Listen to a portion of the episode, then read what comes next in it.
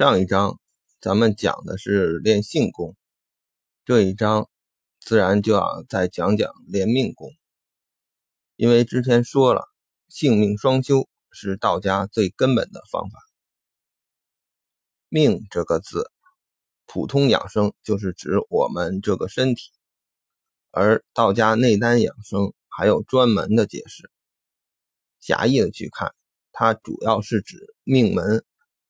这个命门是什么呢？《黄帝外经·小心真主篇》是这么说的：“岐伯曰，命门者，水火之源。水者，阴中之水也；火者，阴中之火也。”这几句话的意思就是说，命门就是一身水火之源。这个水火呢，就是阴中的水火。也就是说，是真水真火。可能对于初学者来讲，有的人不懂这个“真”的含义。在道家理论中，一旦什么事物前面加了一个“真”字，就代表它是先天的，不是后天的。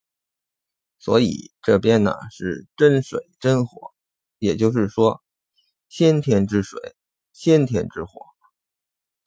人在未出生之前就是先天，在出生之后就是后天，而这种先天水火，俗称元精元气，也就是铸造身体最高级的能量。自然，从这里我们可以看出，生产先天水火的命门对我们身体的重要性，所以练命功。主要练的就跟它有很大关系，而这个命门在什么位置呢？主要就在尾闾附近。这个尾闾就是我们后面的主脊椎从下往上数第三节和第四节之间的位置，往前平行线基本差不多正好对着肚脐。原理和位置都搞清楚了，那我们怎么修炼呢？既然叫静处练命，那肯定要靠入静。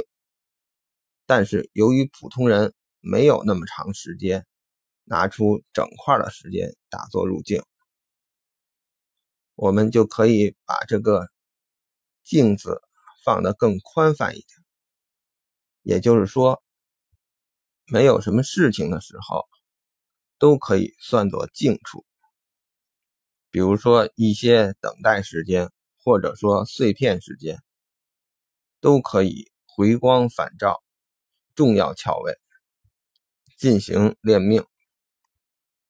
比如坐车的时候，不要去跟其他人聊天或者看手机，把这段时间浪费掉，而是闭目垂帘反照祖窍，或者下丹田。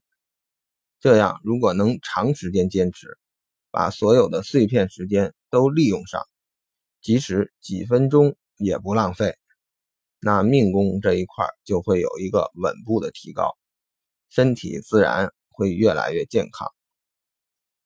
当然，到了这儿，有人会问：既然命门为主，为什么我们不直接反照命门？因为练功是个循序渐进的过程。开始就去反照命门，还是有一定风险的。这是到了中期以后才会做的事情。而祖窍也好，下丹田也好，都是通过经络跟命门相通的，